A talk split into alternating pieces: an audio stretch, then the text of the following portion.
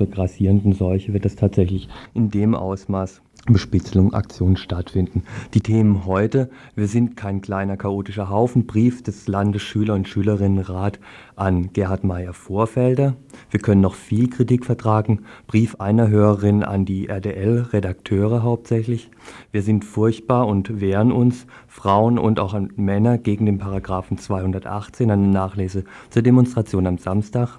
Wir müssen den politischen Erfolg uns etwas kosten lassen. Entschädigung für die Schädlinge in der Schweiz, 350 Millionen Mark für die ehemaligen Kaiser-Augst-Plane. Wir beantragen gar nichts mehr zur Forderung von wohnungslosen Studenten und Studentinnen an den Gemeinderat ein kurzes Studiogespräch. Wir wollen uns nicht in den Geldbeutel schauen lassen. Aktionstage gegen die Bedürftigkeitsprüfung. Wir sind die stärkste der Sektion und trotzdem nicht stark genug. Postgewerkschaftler und Gewerkschafterinnen gegen die Streichungen an allen Ecken und Enden und zum Schluss eben Thema des Tages sicherlich ein Gespräch mit einer Taz-Redakteurin aus Berlin über den momentanen Zustand in der Taz, über die Folgen von den Bestattungen und die Diskussion in Berlin.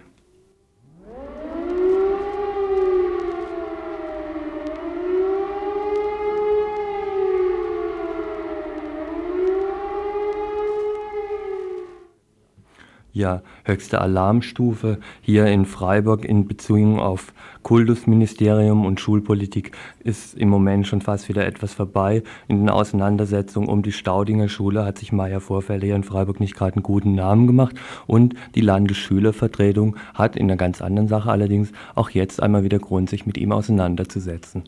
Ja, Meier Vorfelder ist eingeladen. Und zwar hat die Landesschülervertretung Baden-Württemberg sich vorgenommen, ihn jetzt endlich mal zur Rede zu stellen. In einem offenen Brief vom 7.11. fordert sie Meier Vorfelder auf, sich nun endlich einer Diskussion mit der Landesschülervertretung über die Gesamtschulen zu stellen. Dabei geht es um die vom Minister so benannten sozialistischen Verfehlungen, sprich die Gesamtschulen. Die Staudiger Gesamtschule, so der offene Brief, stellt für uns immer noch den Beginn eines Auswegs aus dem herrschenden selektiven Schulsystem dar. Es darf dem Ministerium nicht gelingen, so der Brief weiter, sein reaktionäres Reformprogramm still und leise fortzusetzen. Auch sollte Meyer-Vorfelder endlich zur Kenntnis nehmen, dass die Schülerorganisation durchaus kein kleiner, chaotischer Haufen von linken Funktionären darstellt. Das hatte der Minister behauptet Nachdem äh, beim letzten landesweiten Schülerkongress 250 Schüler und Schülerinnen zusammengekommen sind und äh, da kann man wohl wirklich nicht mehr von einem kleinen Haufen sprechen. Der Schülerinnenkongress wird am 3. und 4. Dezember in Freiburg sein. Meier Vorfelder ist eingeladen für Sonntagvormittag im Haus der Jugend. Uhrzeit ist uns leider nicht bekannt. Ob er kommt, ist auch noch ein Geheimnis. Wir werden es dann lüften.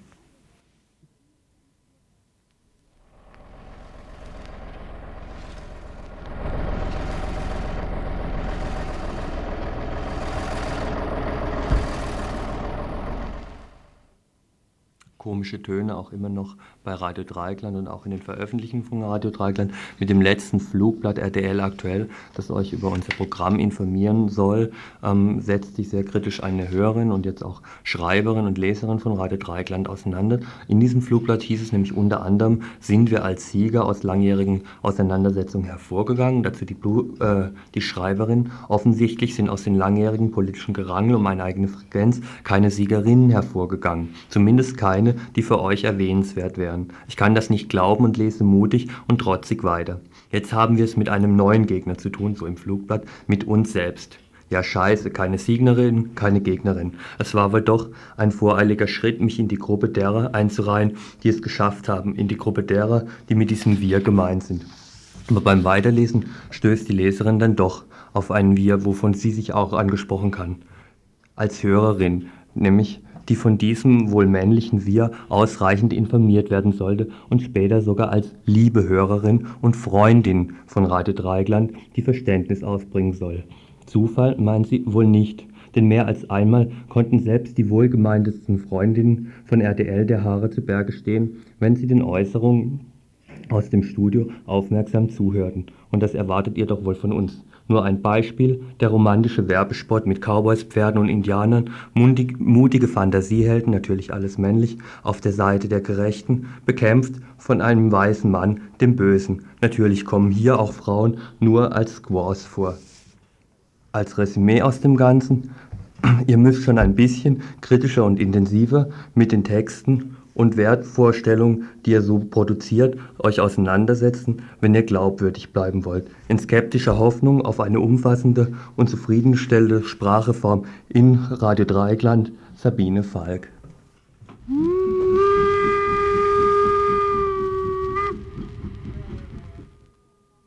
Seid furchtbar und wehret euch weg mit dem Paragraph 218. Diesem Demoaufruf folgten zeitweise nach eigenen Schätzungen 500 Demonstrantinnen und Demonstranten. Es war eine recht lautstarke Demo mit viel Gejohle, Gepfeife, klepperndem Küchengerät und zahlreichen Parolen zum Thema. Die Demo ging am Augustinerplatz los über Herrenstraße zur Kajo und von Dalper-Rempartstraße wieder zurück zum Augustinerplatz. Die Polizei hielt sich zumeist dezent im Hintergrund. Auf mehreren Kundgebungen gab es Infos zu verschiedenen inhaltlichen Schwerpunkten. Die Hauptforderungen sind Streichung des Paragraphen 218, kein Zwangsberatungsgesetz, Aufhebung sämtlicher ergangener 218 Urteile, Einstellung aller Ermittlungs- und Strafverfahren, Schaffung von Möglichkeiten zu einem schonenden Schwangerschaftsabbruch, kostenlos und flächendeckend Verhütungsmittel und Aufklärung – Statt 15 Millionen für einen moralischen Kreuzzug gegen Frauen 150 Millionen für autonome Frauenprojekte. Keine Zwangsleihmutterschaft, keine Leihmutterschaft, Ende der Verwertung weiblicher Gewährfähigkeit in der Wissenschaft und als Geschäft. Keine Zwangs Zwangsmutterschaft hier, keine Zwangsverhütung und Sterilisation im Trikont. Besonders eindrücklich ist die Berichterstattung zur Demo in der heutigen Ausgabe der Badischen Zeitung. In der BZ steht heute nämlich kein einziges Wort zur Demo. Am Telefon meinte der zuständige Herr bei der Freiburger BZ Lokalredaktion, dass dies sicherlich keine böswillige Absicht war. Der Platz sei am Montag immer ziemlich eng. Zum guten Glück hatte, der, hatte er aber Platz unter anderem für ein Foto von der Kamelkarawane beim Mundenhof und für einen Bericht darüber, dass der Männerseelsorger in Bad Krotzing eine neue Aufgabe hat. Prima. Beide Themen müssen wir heute Abend wieder mal schändlich vernachlässigen.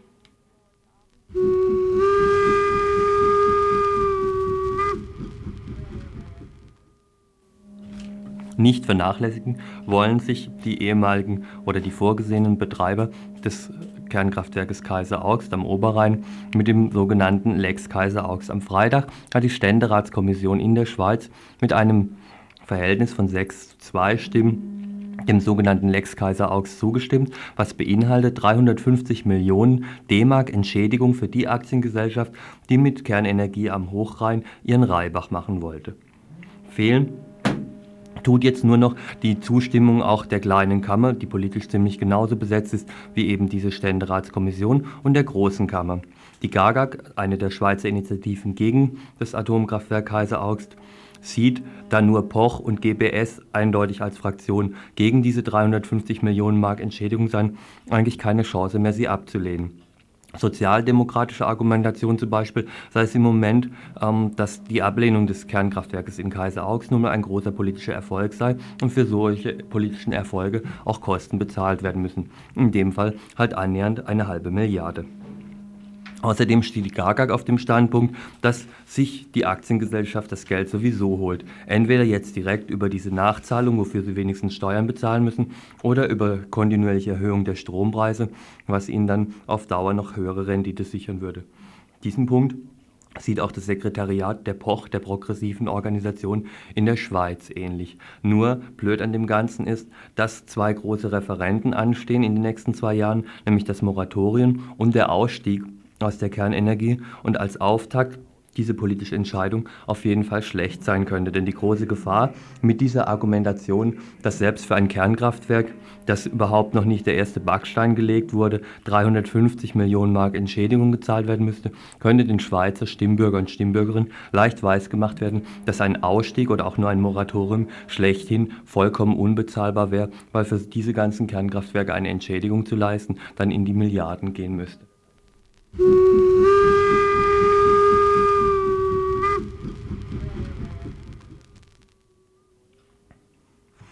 Wir wollen uns nicht in den Geldbeutel schauen lassen. Ein kurzer Vorbericht über die Aktionstage, die heute beginnen, gegen die Bedürftigkeitsprüfung.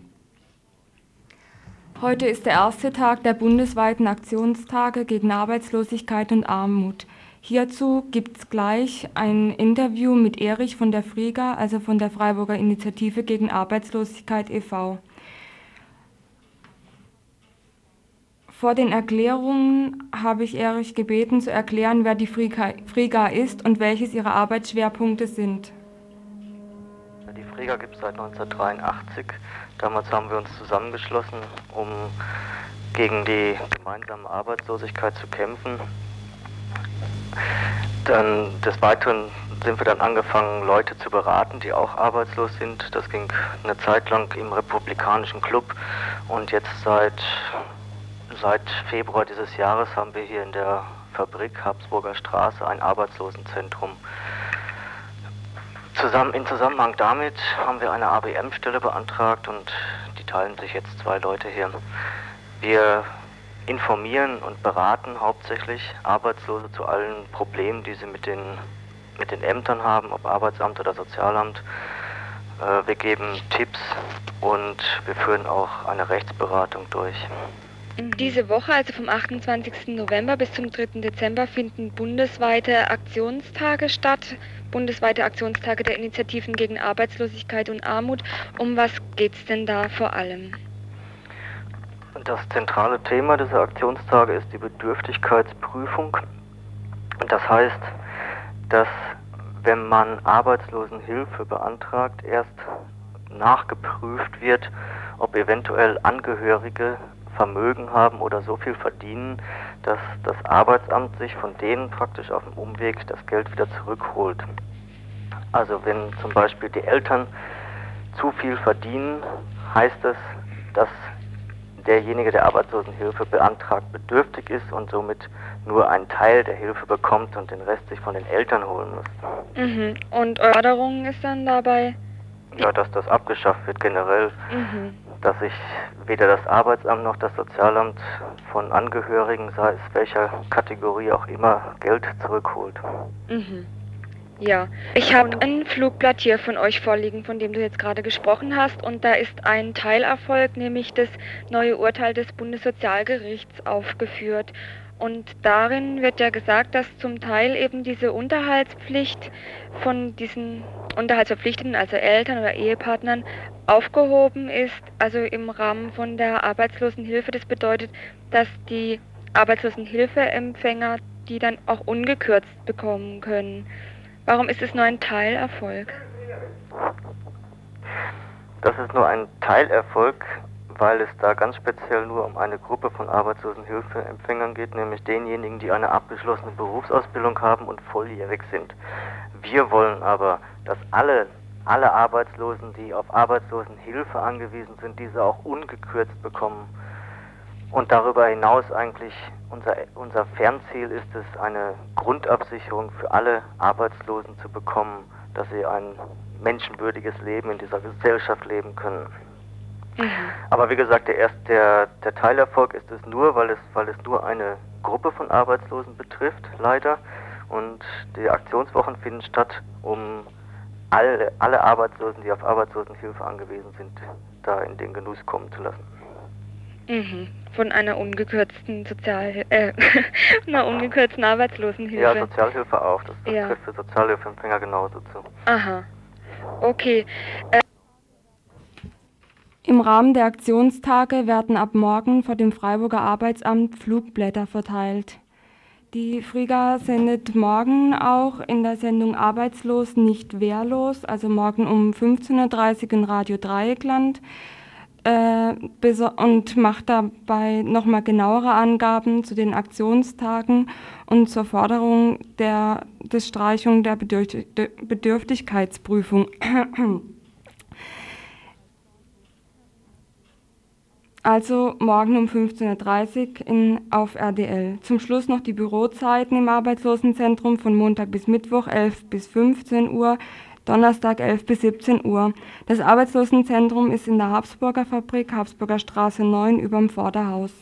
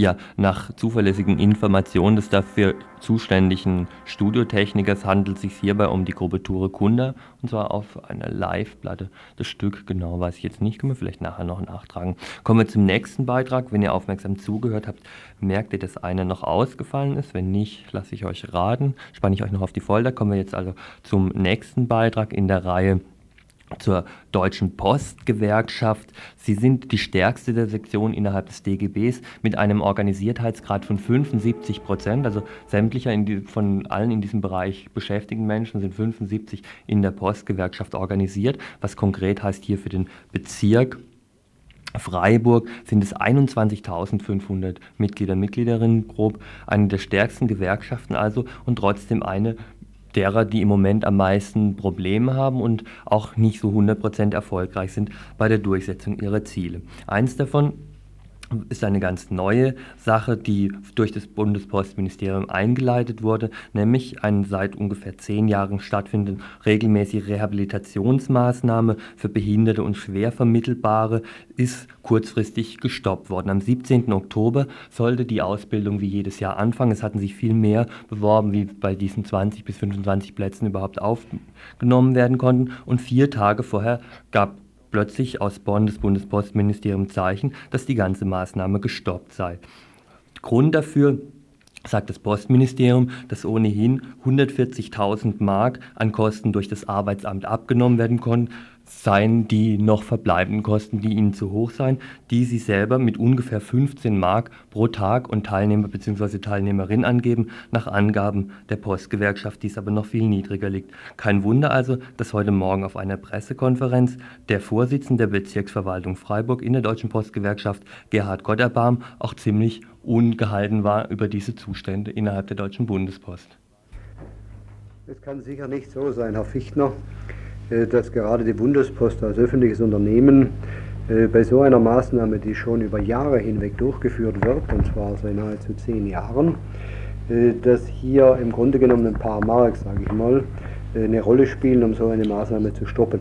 Denn immerhin ist das Arbeitsamt Freiburg bereit, hier 20 Leuten, und zwar schwer vermittelbaren Arbeitslosen, Behinderten, eine Umschulung zu bezahlen über ein Jahr hinweg. Das ist ein Betrag von rund 140.000 Mark, den die Bundespost erhält.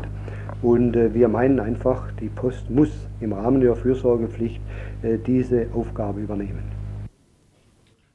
will aber im Moment nicht nur diese Aufgabe übernehmen, sondern hat sich sogar relativ für sie fest davon getrennt, nämlich die bisher zuständigen drei Ausbilder sind prompt schon inzwischen ganz andere Bereiche versetzt worden, was nach Auskunft von Gerhard Gobber-Baum kein Grund wäre, sie nicht wieder zurückzuholen, aber immerhin, die Post macht hier Nägel mit Köpfen. Nee, aber nicht nur in diesem Bereich, sondern überhaupt im Ausbildungssektor wird grundsätzlich gestrichen.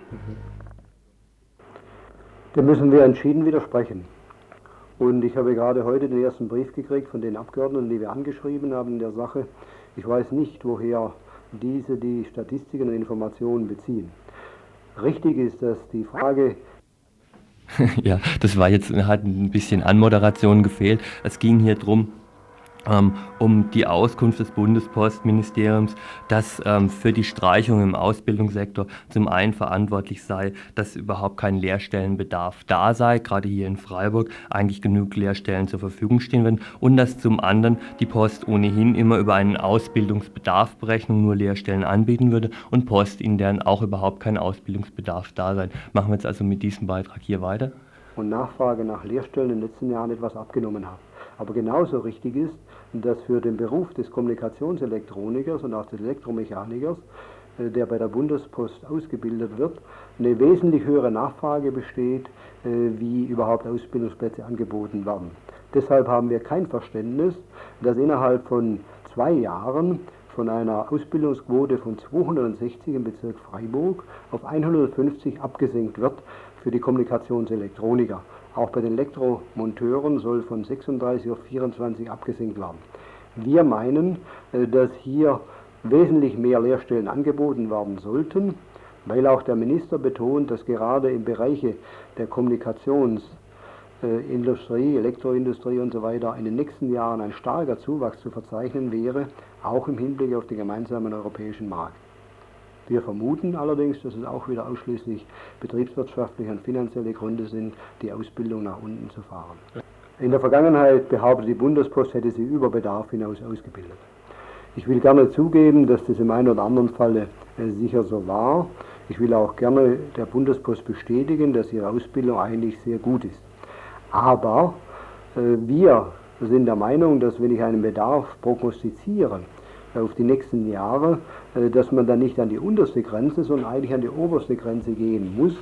Und hier werfen wir eben der Post vor, dass sie ausschließlich an die unterste Grenze geht und nicht äh, den mutigen Schritt nach vorne macht und sagt, einfach im Hinblick auf die Arbeitsmarktsituation bei uns im Bezirk Freiburg stellen wir in diesem Jahr nicht die 150, sondern die 180 oder 210 Minimum ein zur Ausbildung. Ich bin sicher, die werden in dreieinhalb Jahren auch entsprechende Arbeitsplätze finden.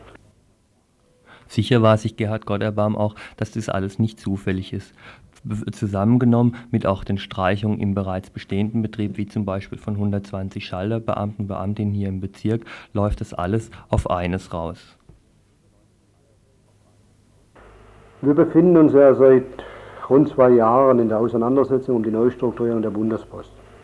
Und da ist auch der Schalterbereich, den Sie angesprochen haben, eine der Maßnahmen, äh, die nach unserer Meinung im Grunde aus finanziellen Gründen reduziert wird. Hier wird der Schalter und die Schalteröffnungszeiten werden reduziert. Der Kunde äh, hat die geringere Chance überhaupt noch äh, den Schalter praktisch äh, aufzusuchen, um seine Geschäfte zu erledigen. Äh, bei uns im Bezirk, und Sie haben das zu Recht gesagt, 120 Arbeitsplätze etwa. Äh, ich bin sicher, dass das nicht nur enorme Belastungen für die Kolleginnen und Kollegen hinter den Schaltern bringt, dass das aber gerade für den Kunden Serviceverschlechterung, eine schlechtere Leistung, Dienstgüte, wie wir sagen, bringt und dass das letztendlich auf dem Rücken der Kunden ausgetragen wird. Und auch hier sagen wir, sind es alles Vorboten im Hinblick auf die Neustrukturierung oder Trennung der Bundespost, wir sagen Zerschlagung, so wie sie derzeit in der politischen Diskussion ist. Was wundert dann auch, dass die Anfragen an die jeweiligen Abgeordneten bzw. auch an den zuständigen Staatssekretär Rave vom Postministerium sowohl in der Sache jetzt gerade eben mit den Streichungen von Ausbildungsplätzen überhaupt, wie auch grundsätzlich das andere von vorhin, nämlich diese Streichung dieser Rehabilitationsmaßnahme, dass die Reaktionen auf Schreiben dorthin relativ negativ sind. Der Staatssekretär Rabe haben wir noch keine offizielle Information. Äh, wir haben über drei Ecken gehört, er will die Maßnahme ablehnen, was ich wirklich als unverantwortlich halten würde. Und wir haben jetzt den Abgeordneten Pfeffermann eingeschaltet. Wegen der zweiten Maßnahme haben wir alle Bundestagsabgeordneten, und zwar aller Fraktionen unseres Bezirkes angeschrieben. Und die Antwort, die heute Morgen eingegangen ist von einem CDU-Abgeordneten, von dem Herrn Sauter in Rottweil, ist alles andere als erfreulich. Er behauptet nämlich schlichtweg, es gebe überhaupt keinen Lehrstängelmangel mehr. Und das ist für meine Begriffe völlig falsch. Ich weiß nicht, woher der Herr Sauter diese Informationen hat. Was ganz klar ist, was wir an Informationen haben, ist, dass die Postgewerkschaft ordentlich mobilisiert. Am 16. November fand ja eine Großdemonstration in Bonn statt mit immerhin 57.000 Teilnehmer und Teilnehmerinnen gegen die Zerschlagung der Bundespost. Heute Mittag begann im Bundestag ein Hearing zu diesem Thema, also ein Hearing des Post- und Fernmeldeausschusses, die sich damit auch nochmal befassen. Sowohl die Postgewerkschaft wie aber auch viele Verbraucherverbände und Kommunen hoffen eigentlich daraus, dass daraus wenigstens ein paar Empfehlungen entwachsen würden, die ihren Vorstellungen Vorstellungen gemäßer sind wie deren aktuellen des Postministeriums. Zwei Forderungen stehen dabei ganz klar im Vordergrund. Erhaltung der Einheitspost als eines und Erhaltung des Fernmeldemonopols durch die Post auf der anderen Seite als wichtigste Einnahmequelle. So jedenfalls Gebhard Gotterbaum heute in der Pressekonferenz. Dennoch, ähm, dass hier gehofft wird, gleich Einfluss zu nehmen und dennoch, dass die Post Gewerkschaft, die stärkste der Gewerkschaften hier in der Bundesrepublik überhaupt ist, sieht er die Ziele insgesamt gegen die Zerschlagung der Bundespost vorzugehen, doch eher als nicht so unheimlich rosig an. Sicher wird der Gesetzentwurf aus dem Bundestag nicht mehr zurückgezogen werden. Darüber sind wir uns im Klaren darüber. Aber wir haben als Postgewerkschaft uns nicht gegen eine Neustrukturierung oder eine Änderung der Organisation der Bundespost gewandt, sondern wir haben uns nur gegen die konkreten Vorstellungen des Ministers gewandt, wie er das will. Das heißt, wir wollen eine Einheit erhalten. Aber innerhalb der Einheit der Bundespost kann man sehr wohl über gewisse organisatorische Änderungen, äh, vor allen Dingen im Interesse des Kunden, äh, auch im Interesse einer betriebswirtschaftlichen Erledigung, äh, kann man sehr wohl mit uns reden. Nur so wie es im Moment ist, müssen wir den Gesetzentwurf ablehnen. Allerdings äh, wird der Gesetzentwurf sicher verabschiedet werden, aber entscheidend ist, dass eben gewisse Positionen von uns mit noch korrigiert werden, denn wir haben gesehen, dass in den letzten zwei Jahren, äh, seit äh, die Regierungskommission Fernmeldewesen den Bericht vorgelegt hat, aufgrund unserer Aktivitäten, auf unsere Gespräche, sehr viel in unserem Sinne schon verändert worden ist.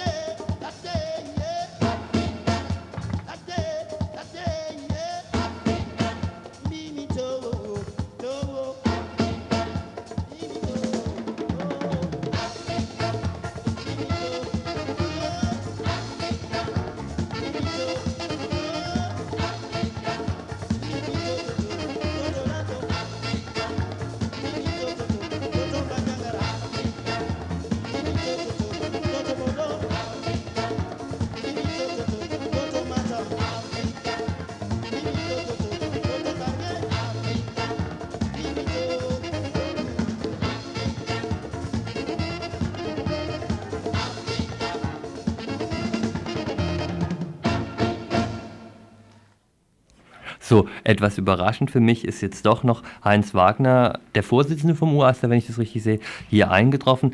Das aktuelle der aktuelle Anlass heute, das Thema, wie ich vorhin schon sagte, es geht weiterhin äh, um Wohnraumnot für Studenten und Studentinnen sich auf der einen Seite, aber Wohnraumnot überhaupt in Freiburg auf der anderen Seite.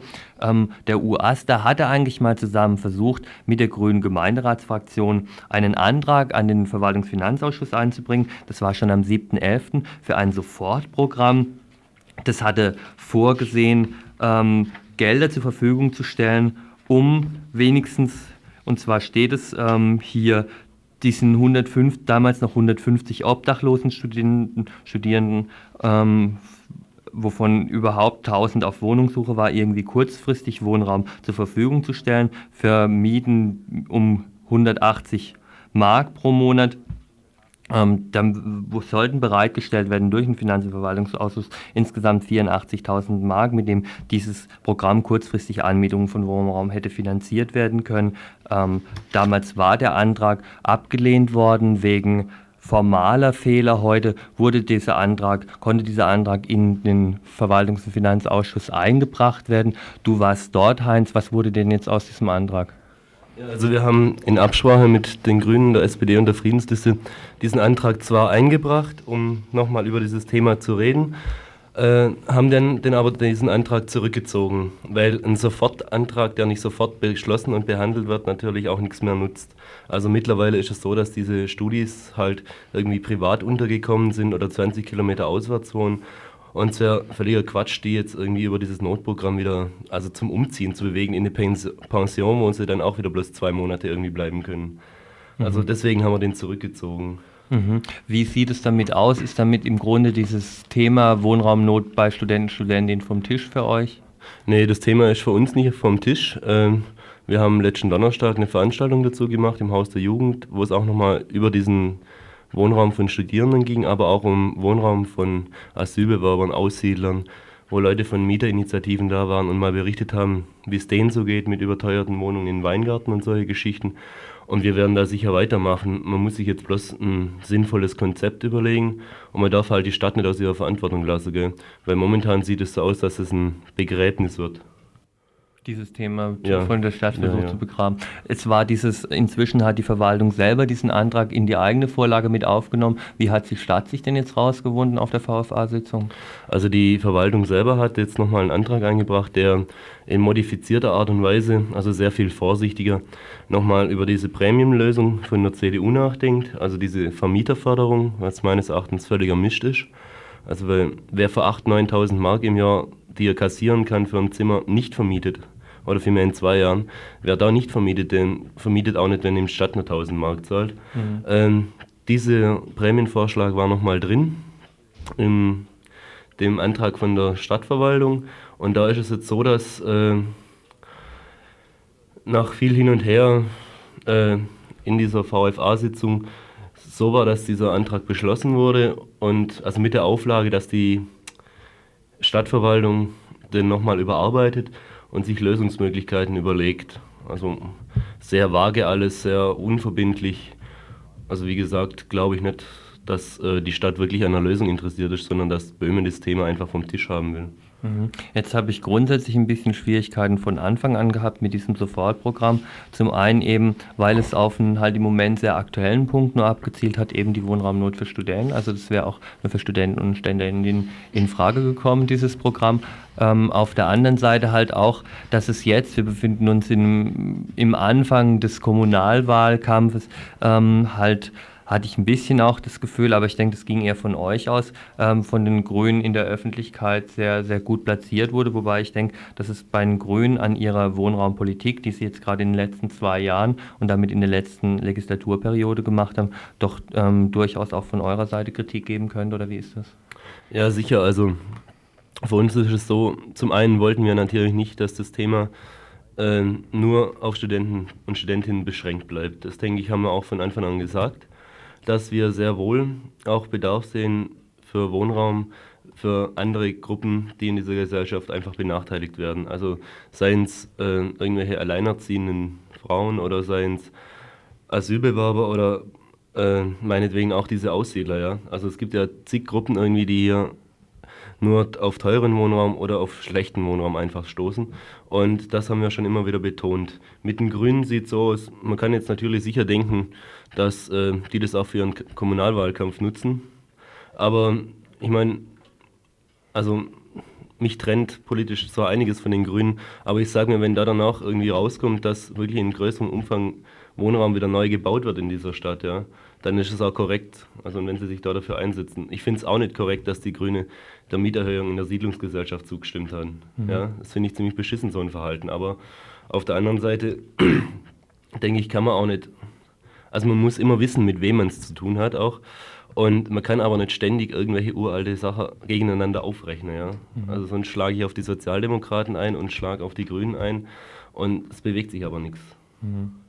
Gut, wäre die Frage, ob sich dann ähm, eben in den nächsten Jahren grundsätzlich was bewegen wird hier in Freiburg in der Wohnraumpolitik.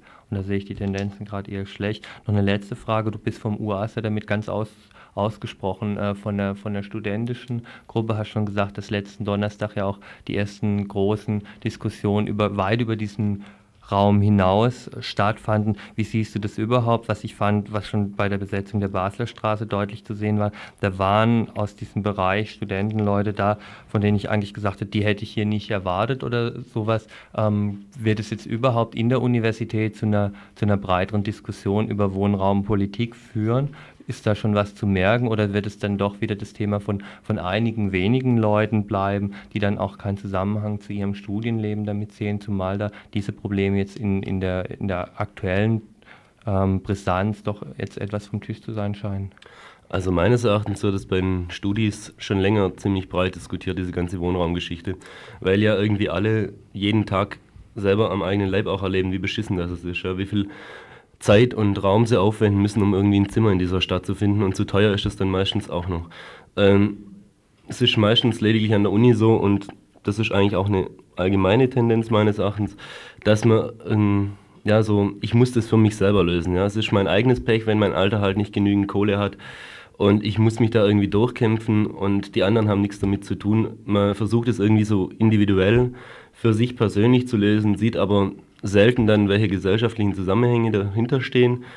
Und da versuchen wir als UAS da jetzt eben auch eine Diskussion, eine breiter getragene, anzufangen, weiterzutreiben und dann auch zu Veränderungen zu kommen. Dass bei dieser Basler Straße so viele Leute dabei waren, von denen man nie gedacht hätte, dass die irgendwann mal jeden Haus besetzen werden. Also ging mir auch so irgendwelche neue Leute, die seit drei Wochen in der Stadt sind und dann hupf rein ins nächste Haus. Also das fand ich schon bewundernswert. Zeigt aber nochmal meines Erachtens, wie groß das die Not in der Zwischenzeit auch geworden ist. Also mh, mm, jemand von der BI hat es mal so formuliert, es geht nicht mehr darum, momentan hier irgendwelche selbstverwalteten Zusammenhänge zu schaffen für ein eigenes alternatives, alternatives Leben, für alternative Projekte mitten im wüsten Kapitalismus, sondern es geht wirklich darum, irgendwie Platz und Raum zu haben, um drin zu wohnen, einfach nur, ja. Mhm.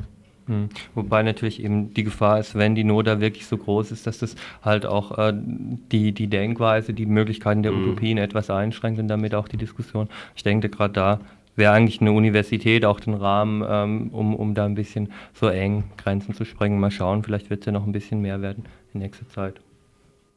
Ja,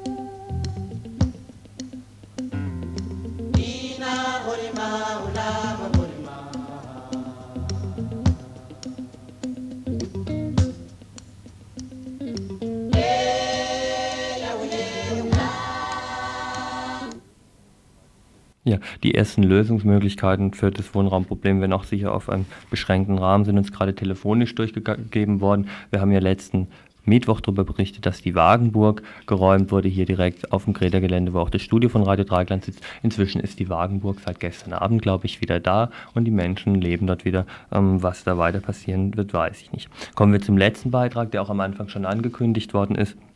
Die Vorgänge in Berlin, die durch den SPD-Parteichef Walter Momber ähm, eigentlich am Wochenende hier auch etwas, zumindest Verhalten für, ähm, für Furore gesorgt hat. Furore ist sicher das falsche Wort. Einen Eklat provoziert haben, der doch, aber wenn wir heute nach Berlin schauen, noch ungleich größer ist wie das, was dort wirklich ähm, los zu sein scheint. Ganz klar ist es ja immer noch nicht. Es ist nur klar, dass der Berliner Verfassungsschutz sowohl die alternative Liste Berlin wie auch die SPD zeitweise oder zum Teil sogar recht kontinuierlich beobachtet, beschattet, abgehört hat. Und vor allen Dingen betroffen davon ist auch die Tageszeitung in Berlin, die Taz, die wohl durch Wanzen, V-Leute, Telefon abhören und ähnliches mindestens seit 1983 bespitzelt worden ist. Wir führten vorhin ein Gespräch mit einer Taz-Redakteurin zu diesem Thema. Welches Ausmaß die Observation angenommen hatten? Nein, das können wir im Moment leider noch nicht und es ist auch fraglich, ob wir das überhaupt jemals können, denn der Verfassungsschutz und auch der Innensenat äh, geben uns keine Auskunft darüber. Sie geben nicht nur der Taz keine Auskunft, sondern auch anderen Medien und anderen Institutionen, die wahrscheinlich, davon müssen wir inzwischen ausgehen, über Jahre hinweg bespitzelt worden sind. Aber wie genau das ausgesehen hat und in welchem Umfang wissen wir nicht. Wir wissen nach heutigen Informationen, dass wohl offensichtlich die Bespitzelung der gesamten Taz, also der Taz als solche, als Zeitung, wohl inzwischen eingestellt worden ist, dass aber wohl die äh, Bespitzelung einzelner Mitarbeiter und Mitarbeiterinnen weitergeht, auch jetzt in der jüngsten Vergangenheit. Wer aber genau das ist, wen es betrifft und in welchem Umfang, darüber gibt man uns bisher keine Auskunft und wir haben heute versucht, in einer Protestaktion vom Rathaus, im Rathaus Schöneberg äh, Auskunft zu erlangen vom Innensenator, aber er hat sie uns leider nicht gegeben, sondern hat die Kolleginnen und Kollegen mit der Polizei abräumen lassen. Mhm. Gibt es denn irgendwelche Sachen, die, ähm, die der SPD-Chef Momber behauptet hat, die ähm, irgendwie äh, schlüssig widerlegt werden konnten bisher?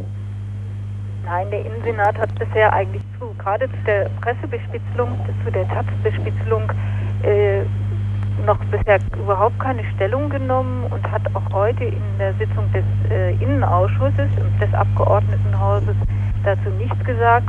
Es standen heute allerdings auch ein bisschen andere Sachen dort auf der Tagesordnung mhm. und weniger die Presseberichte, Pressebespitzelung. Mhm. Ihr selber oder auch dieser Bericht ähm, geht davon aus, dass die Bespitzelung spätestens seit 83, also seit der Verhaftung von Benny Herlin gelaufen sind. Gab es in dieser ganzen Zeit keinerlei Anzeichen für sowas? Äh, wir haben natürlich äh, immer damit gerechnet, dass die Taz ein Objekt der Begierde des Verfassungsschutzes ist. Also das ist uns nicht neu. Wir haben natürlich auch äh, damit gerechnet, dass unsere Telefone abgehört werden. Ich denke, dazu ist die Taz einfach für den Verfassungsschutz ein zu interessantes Objekt. Äh, aber äh, es ist doch ein Unterschied, wenn man dann konkret erfährt, es war tatsächlich so.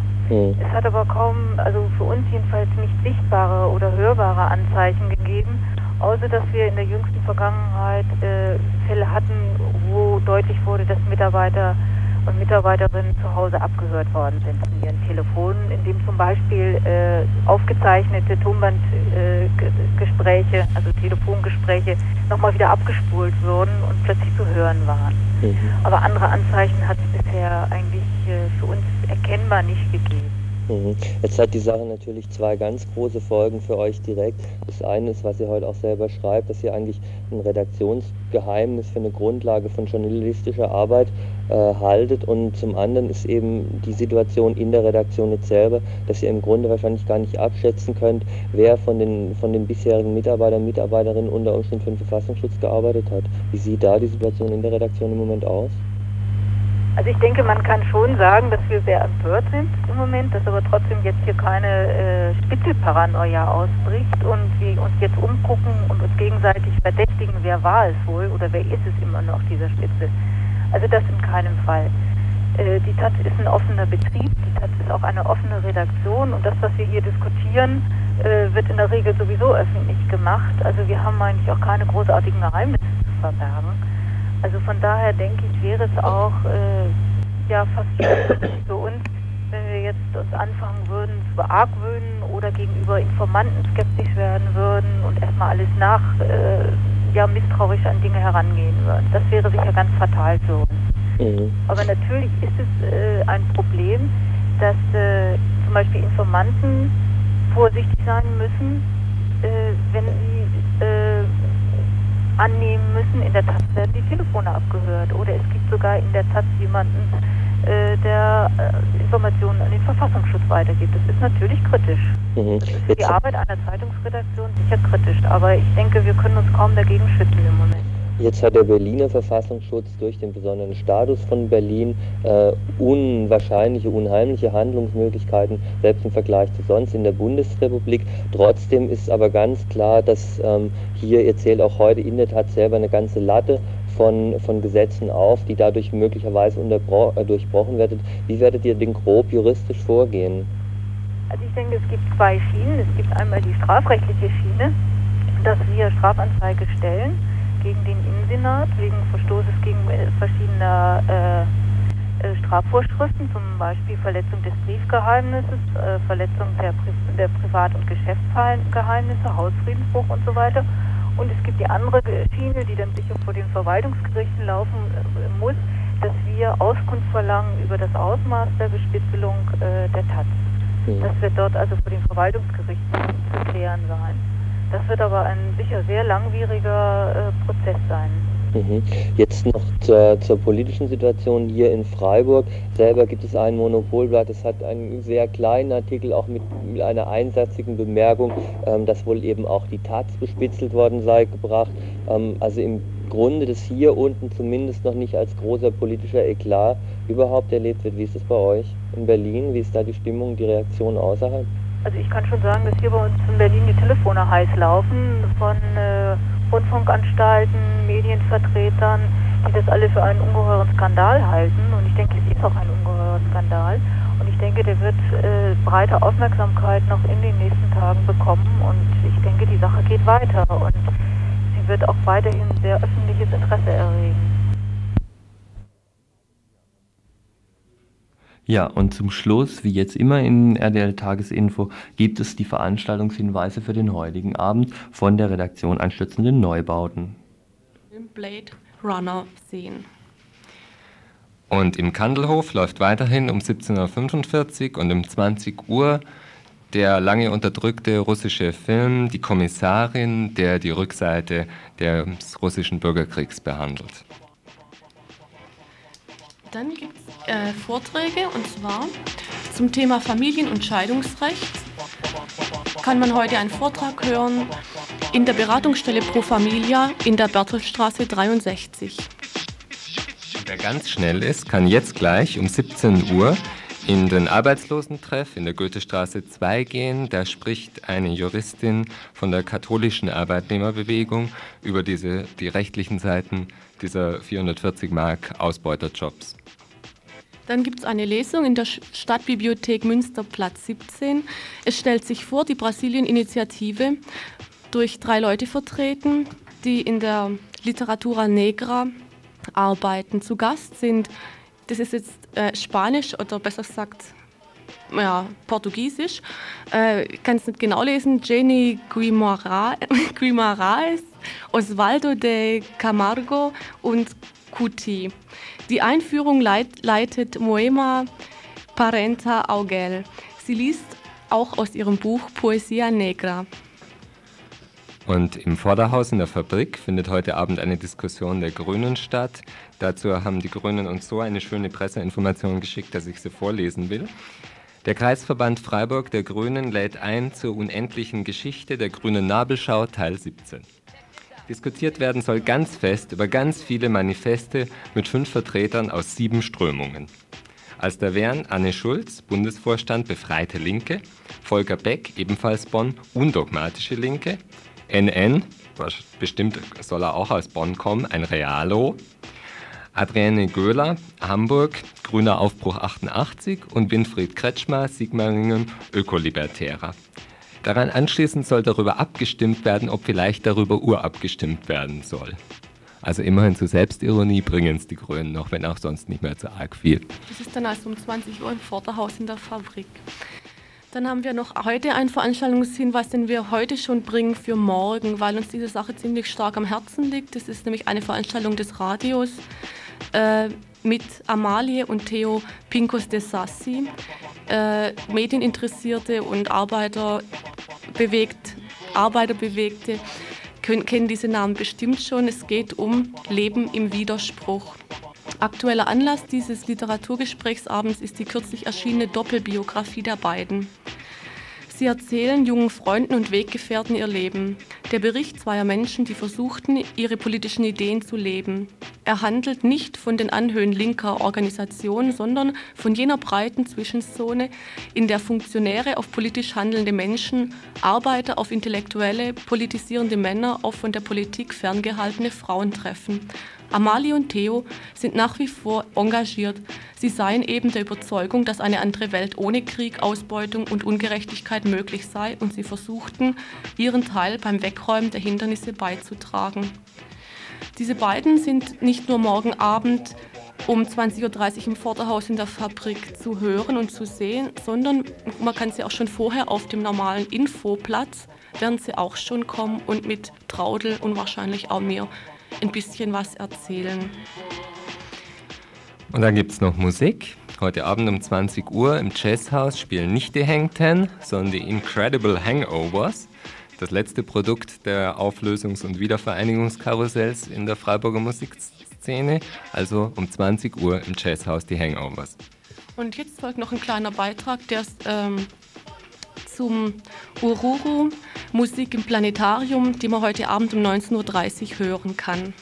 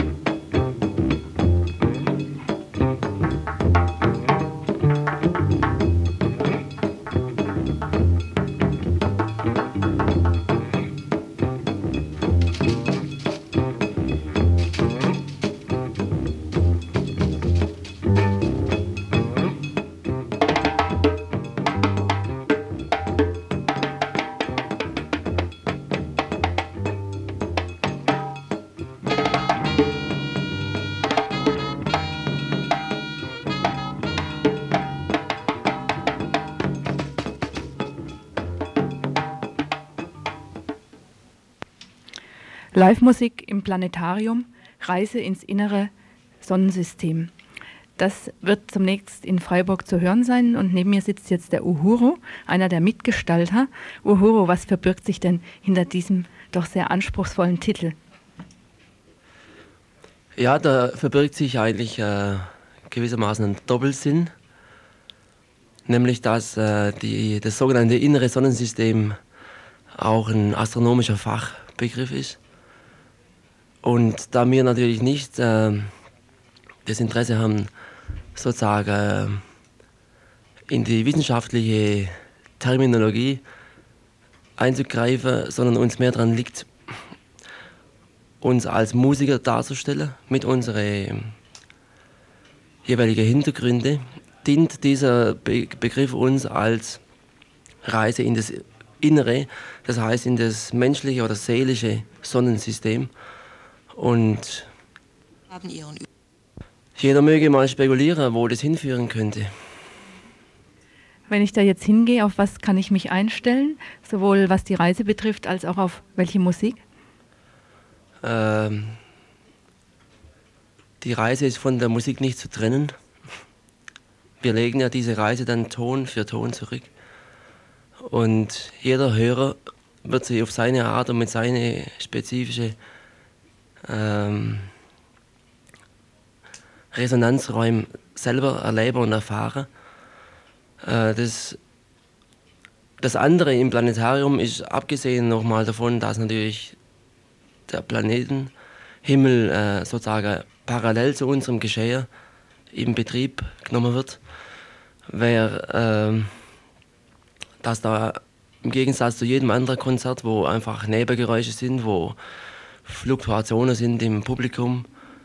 Äh, das Planetarium ist ein regelrechter, äh, ist wie eine Höhle, könnte man sagen, wo einfach kein Smalltalk ist, kein Ausschank, wo keine, keine Ablenkung, gar nichts ist. Man liegt quasi, man liegt fast, als dass man sitzt.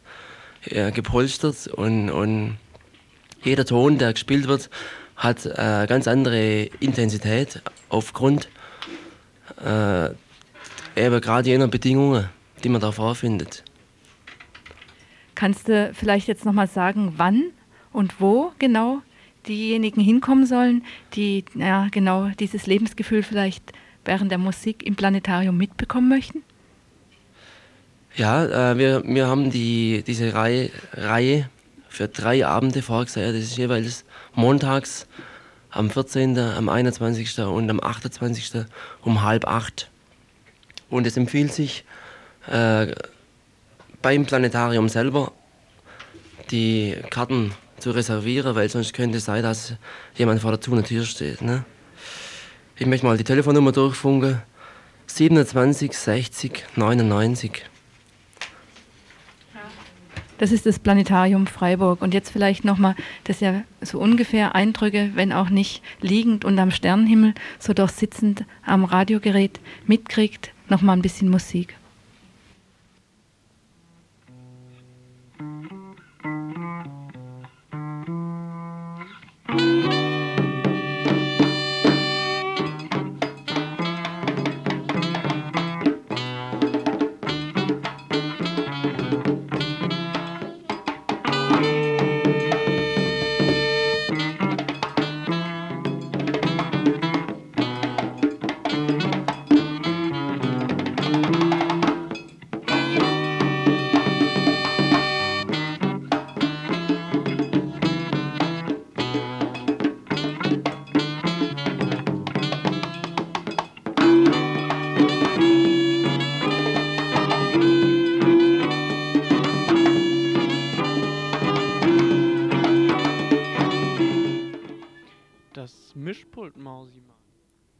Ja, und wir werden uns jetzt gleich allerdings live unter den Sternen, Sternenhimmel legen und ausruhen von unserem anstrengenden Tagewerk. Und wir, das sind der Karl-Heinz hinter der Technik, die Petra und die Annette an den Mikrofonen, die jetzt schon im Vorraum stehen und ich, der ich jetzt hier noch im Sprecherraum sitze, der Jörg und wir zusammen sind auch verantwortlich für das, was heute lief. Und damit haben wir es wieder hinter uns gebracht, die Nachrichten von Radio Dreieckland.